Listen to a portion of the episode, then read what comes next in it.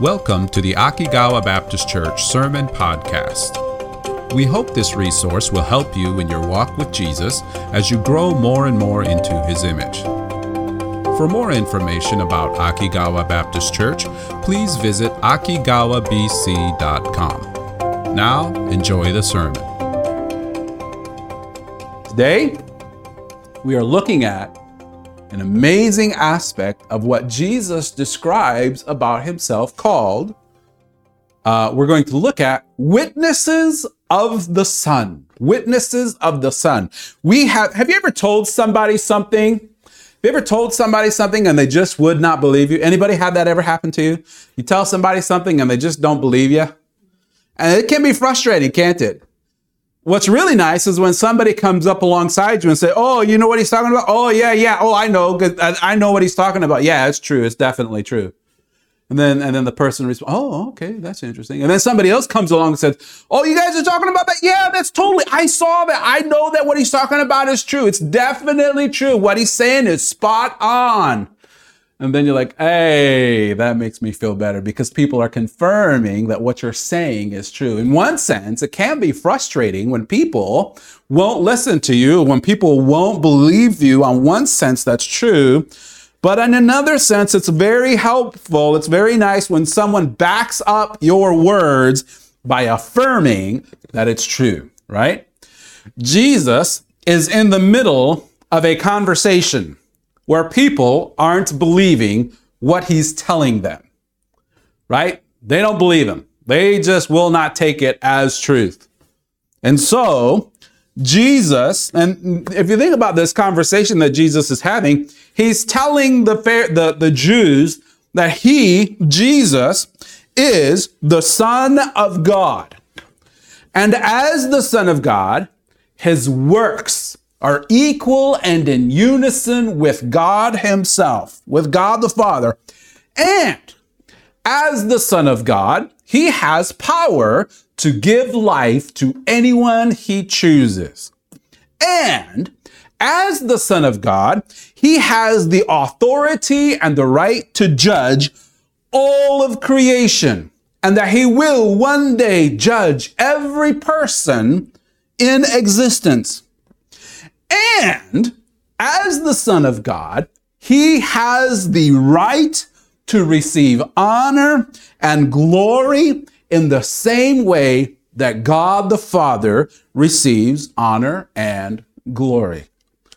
He's saying a lot of heavy, powerful things, right?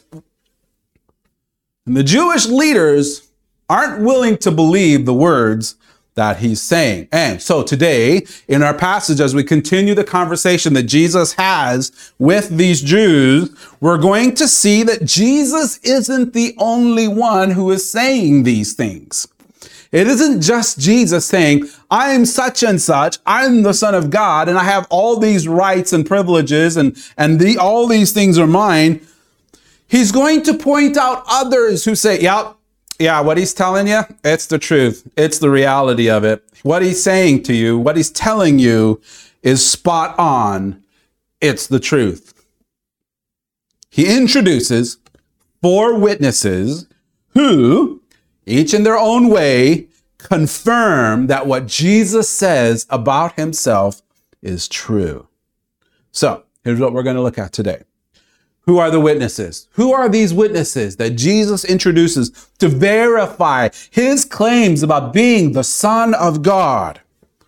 And how do they actually confirm the words that Jesus says? And finally, how should we respond to what they say about who Jesus is? Shall we look at our passage? John chapter 5, verse 31 through verse 39. Actually, we're going to go to verse 40. John 5 31, Jesus says this as he's continuing his conversation about who he is, about the Son of God. If I bear witness of myself, my witness is not true. There is another that beareth, wit- that beareth witness of me, and I know that the witness which he witnesseth of me is tr- true. I got the hiccups. Here's Jesus' point. I said all these things about myself. right? I'm revealing myself to you. I'm literally telling you who I am. My word in and of itself is actually true, but that's not enough for you. And I understand that. You need someone to verify that what I say is true. And that's where the witnesses come in. You know, the Bible talks about how witnesses are very important in verifying truth. It's really interesting. For example, the Bible talks about in the Old Testament, God gives, when God gave the law to the children of Israel, he told them that if somebody is going to tell, say that somebody else did something wrong, that he has to have witnesses to verify his claims against that other person. Look with me real quick. Deuteronomy chapter 19 verse 15 says this, one witness shall not rise up against the man for any iniquity or any sin in any sin that he sinneth at the mouth of two witnesses or at the mouth of three witnesses shall the matter be established. God says, look, if you're going to tell everybody that someone has sinned, you better have two or three witnesses who verify that what you're saying is true. Otherwise, you don't have the authority to stand and say, this person has sinned in front of everybody else. Even in the New Testament, Jesus tells the church, this is what he tells them. Jesus says that if you have to confront a person about their sin, first, go to the one individually, privately, to t- give them a chance to repent for what they've done. If they repent, great, fantastic. But then if they choose not to repent, then two or three witnesses need to be there to verify the truth. This is what he says, Matthew chapter 18, verse 16. But if he will not hear thee, if you go to him and if you tell him, hey, listen, I know you're doing this. This isn't good. You really need to repent of it. It's not good. It's killing your heart and it's killing your relationships with those around you. Don't do this. And he says, whatever. If he will not hear thee, then take with thee one or two more. That in the mouth of two or three witnesses, every word may be established. Witnesses are important, right? They help to establish facts and truth. Even though, and, and this is really interesting, even though the testimony of Jesus as the Son of God should have been enough, Jesus wants these Jewish leaders to know the truth in a way that they cannot deny, in a way that is clearly established. So he gives them not one, not two, not three, but four witnesses who verify that Jesus' word is true. So let's bring out the first witness. The first witness that comes to the stand is someone that the Jews know are not afraid to speak the truth. This guy, he speaks the pure, unblemished truth. Whether people like to hear it or not, they know that this guy is a straight talker. Who could it be? It is John the Baptist.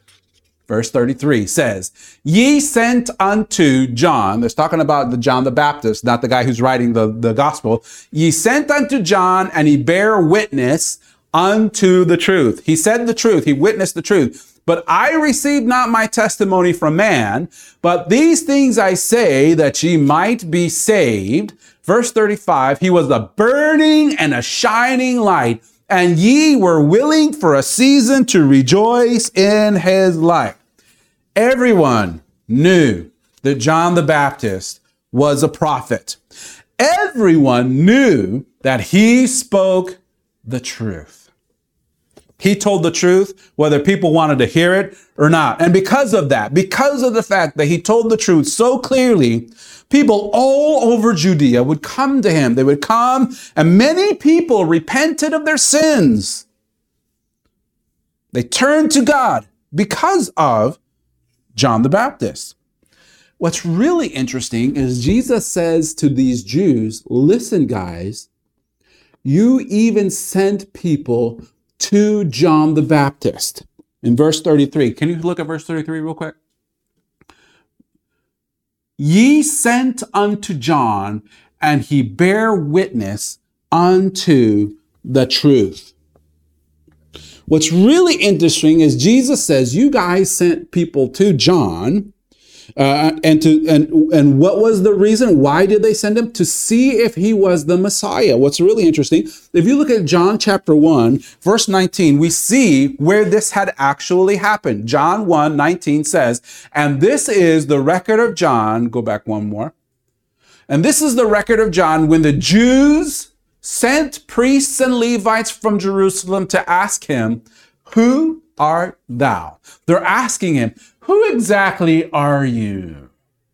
Hint, hint, hint, hint. Are we who you think we are? John's answer Nope. And he confessed and denied not, but confessed, I am not the Christ. Hey, John, do you are you th- who we think we are? I mean, all these people are coming to G- coming to God and turning and repenting of their sins.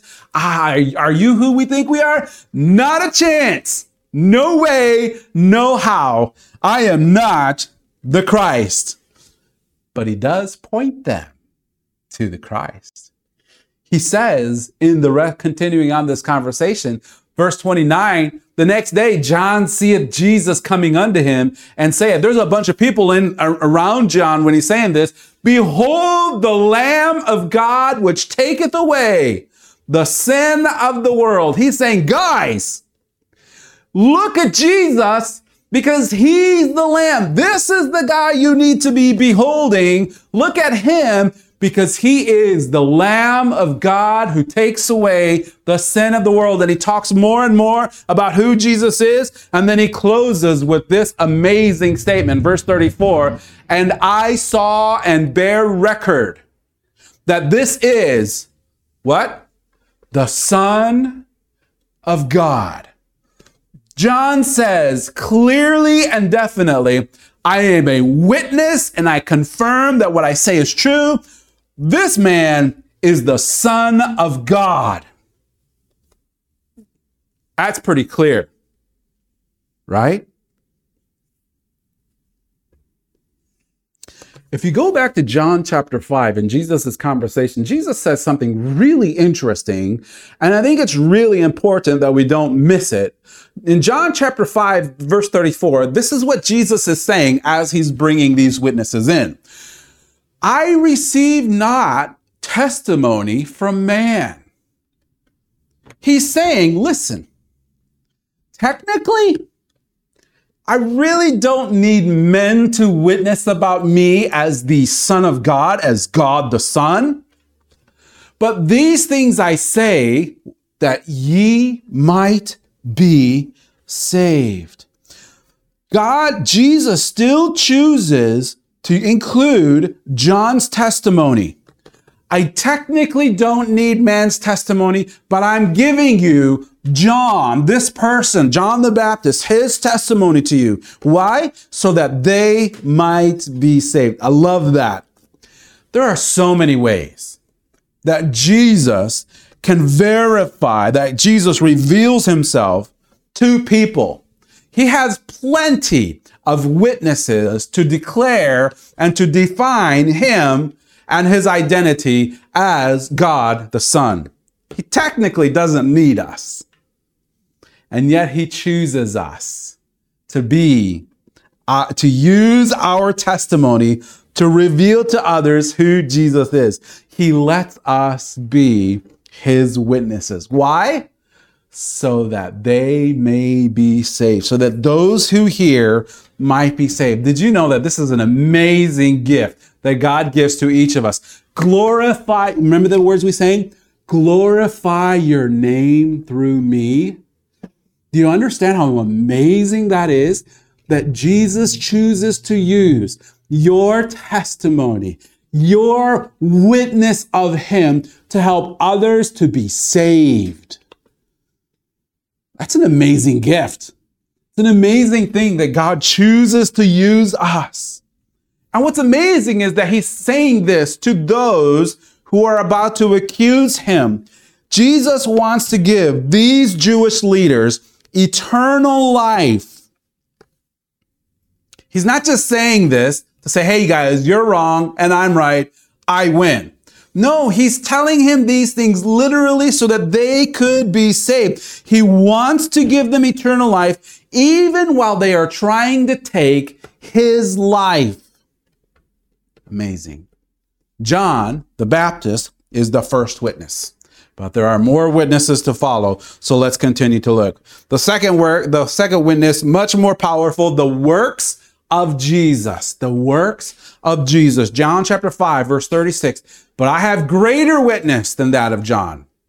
For the works which the Father hath given me to finish, the same works that I do, bear witness of me that the Father hath sent me. Do you realize this whole conversation between Jews, the Jews and Jesus happened because of the works of Jesus. It happened because of a miracle. A man who could not walk for 38 years was instantly and completely healed. He gets up, he starts walking, he carries his bed around like it's been like he's been doing that for his whole life. Amazing miracle. The gospels are full full of miracles that Jesus did. Everywhere you look, Jesus is doing something, healing somebody, casting out demons, causing people to be able to see who couldn't see again. Sometimes the writers give us a little bit more intimate description of what's going on. They say, here's this one guy, he couldn't walk for 38 years, and then Jesus comes to him and like they give us the full layout, the, the full story so we can see the interaction between Jesus and the one being healed. Sometimes they just say, listen, Jesus healed a boatload of people and it was amazing. he goes around the multitude just healing people and casting out demons. But each time he does it, it's an amazing story, a witness, a testimony of Jesus' power as the Son of God. Jesus does miracles a lot.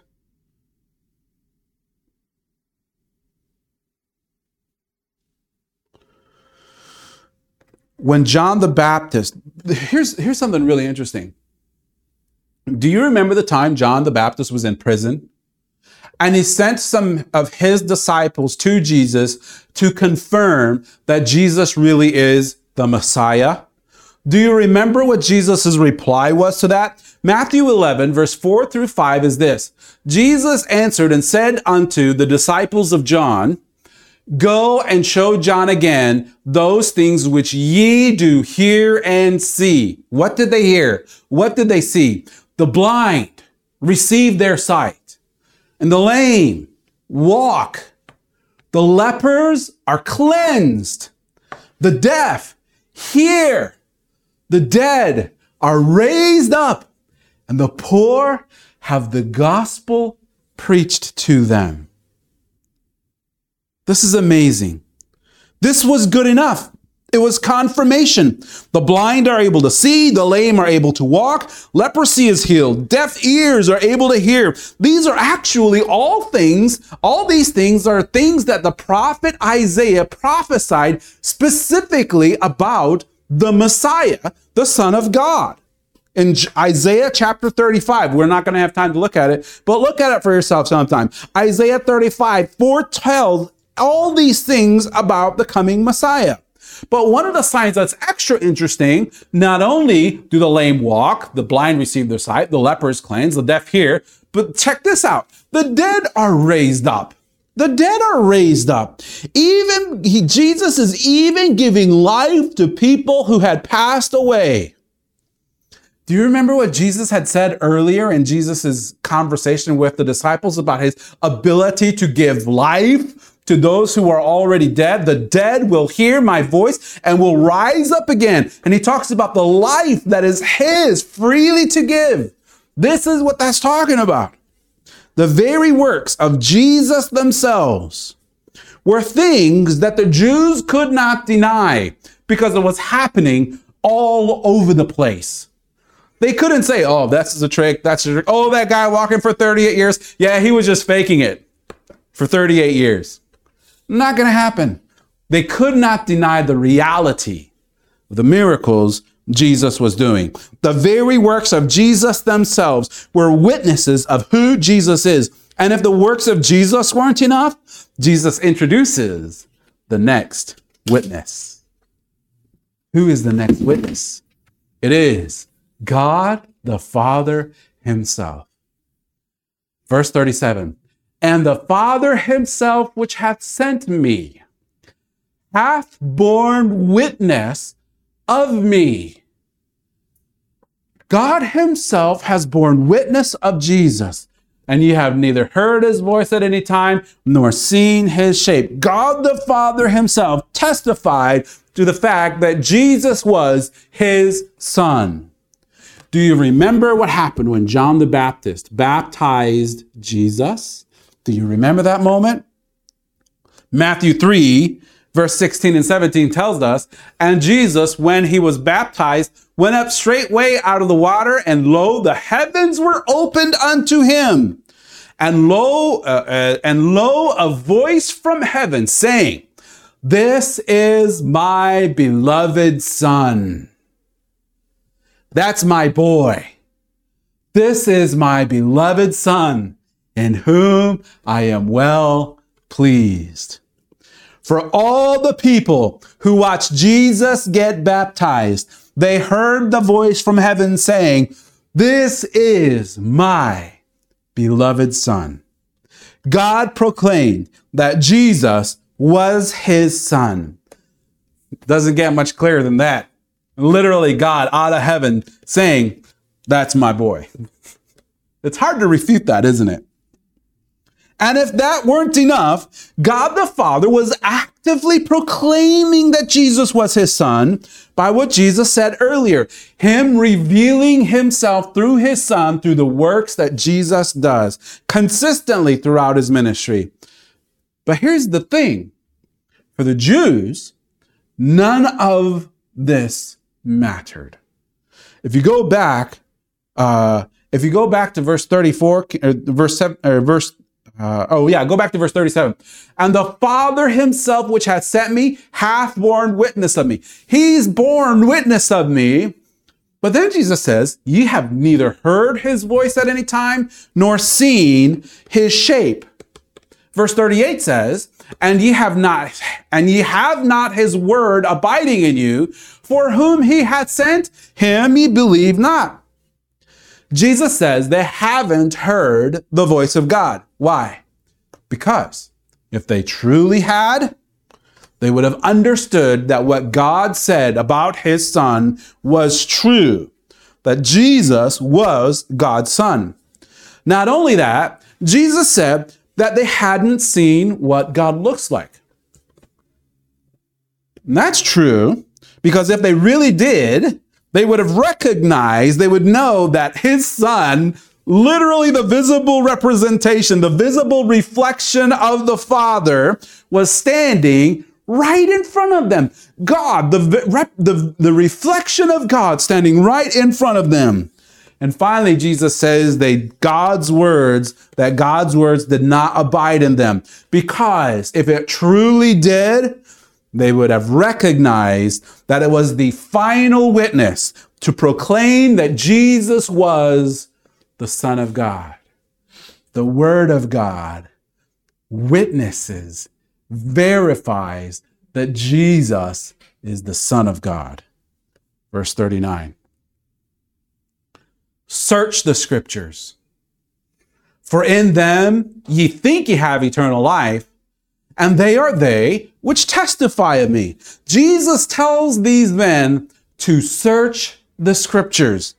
What's crazy is that these Jews had memorized much of the scriptures. They had memorized pretty much the whole Old Testament. They knew the words. But the problem was they could not see what the words were pointing to. So Jesus tells them, listen, guys, Clearly, you've been missing the whole scripture. You've been missing the truth of the scripture. You missed it the first time, so go back, search again. Search the scriptures, Find out what you're missing. Have you ever done something? Have you ever read something and then you go back and you realize that you misunderstood exactly what it was saying? Like you read something and it's like, oh man, that's what that was talking about? This is literally where the Jews are at. They're reading something and they totally miss the whole point of what they read and memorized and searched. So Jesus is saying, go back, do it again, search again, figure out what you're missing. They were searching. And here's the thing Jesus even tells them how they missed what they should have been finding. Jesus says, Search the scriptures, for in them ye think ye have eternal life. The scriptures in their minds was the source of life. They were searching the scriptures thinking that the scriptures themselves were what gave them life. That's why they memorized so much of the scriptures. In one sense, they were right because searching the scriptures does give you life. But not because the scriptures in and of themselves give life, but rather they have life only because they point you to where that life is Jesus. The Bible is like a treasure map. I have a treasure map. You know what a treasure map is good for? Finding treasure, right? A treasure map is good for finding treasure. Just because you have a map doesn't mean you have the treasure, right? Oh, check it out, guys. I'm rich. I have a treasure map. Woohoo! Not necessarily, right? The only way the treasure map helps you to get the treasure is if you follow the instructions of the treasure map. You go where it tells you to go to find the treasure. And then when you search out the treasure and you find out what the treasure map is pointing you to, then you have the treasure. In the same way, if you follow the treasure map called the Bible and you go to where the treasure is, you will discover that the treasure is actually life.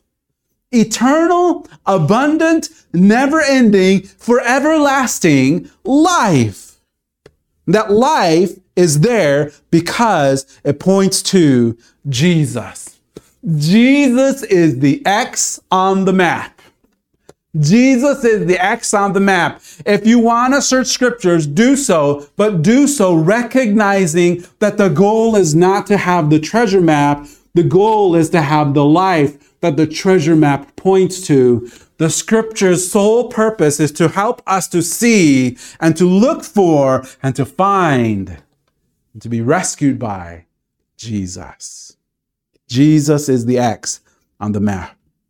The problem is, these Jews chose to ignore the X on the map and were satisfied with the map itself.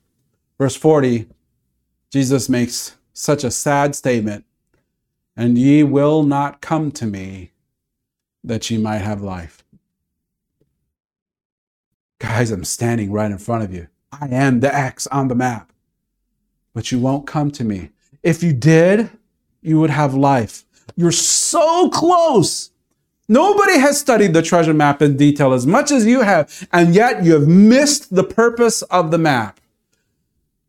You could come to, I'm, stand, I'm standing in front of you, and you will not come to me.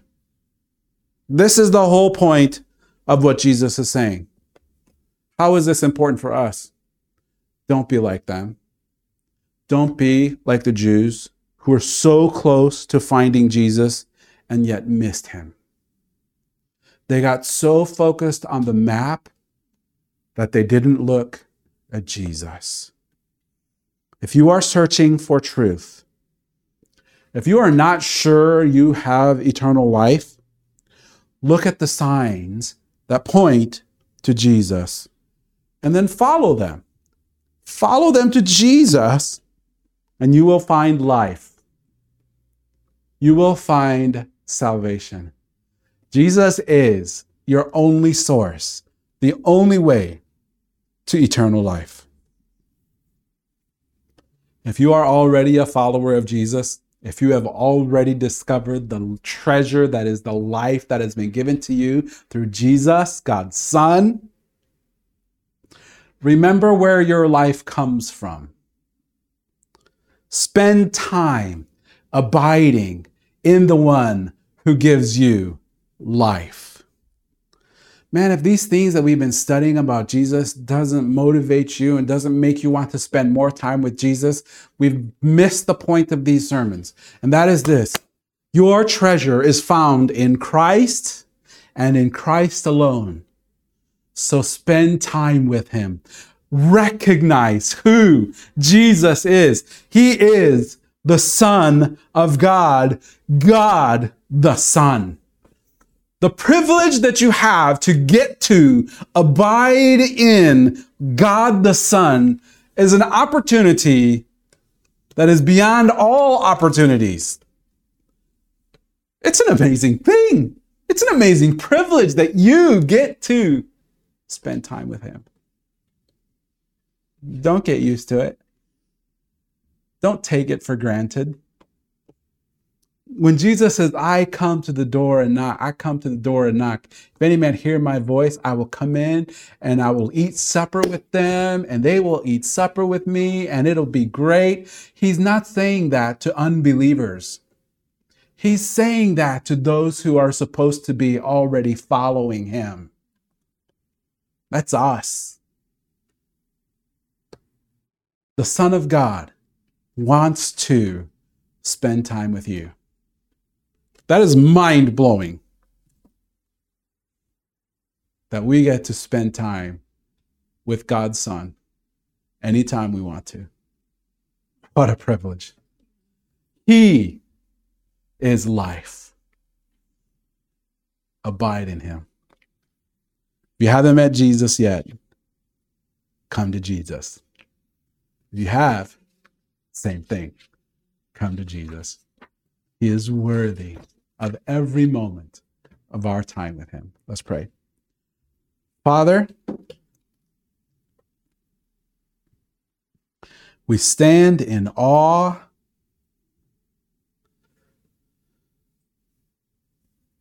of who you are. We stand in awe that we get to be in the presence of your Son. We stand in awe of the fact that your Son has given us this incredible privilege of being called, of being God's children. We who were your enemies because of our sin, we who had lived our own lives in selfishness, for some reason, you have chosen to love us even in our ignorance and in our rebellion, and sent Jesus, and Jesus was willing to come to where we were